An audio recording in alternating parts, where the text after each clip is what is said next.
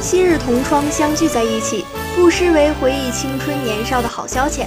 最近，在湖北宜昌市夷陵区黄花镇军田坝村，二十六名来自宜昌市工业技校八八零三班的同学，三十年后再次聚首。 他们在草地上摆出各种创意花朵造型，以纪念昔日同窗之情。有人表示，大家说说笑笑，无拘无束，回忆起懵懂年少时的往事，相互逗乐，奇趣无穷。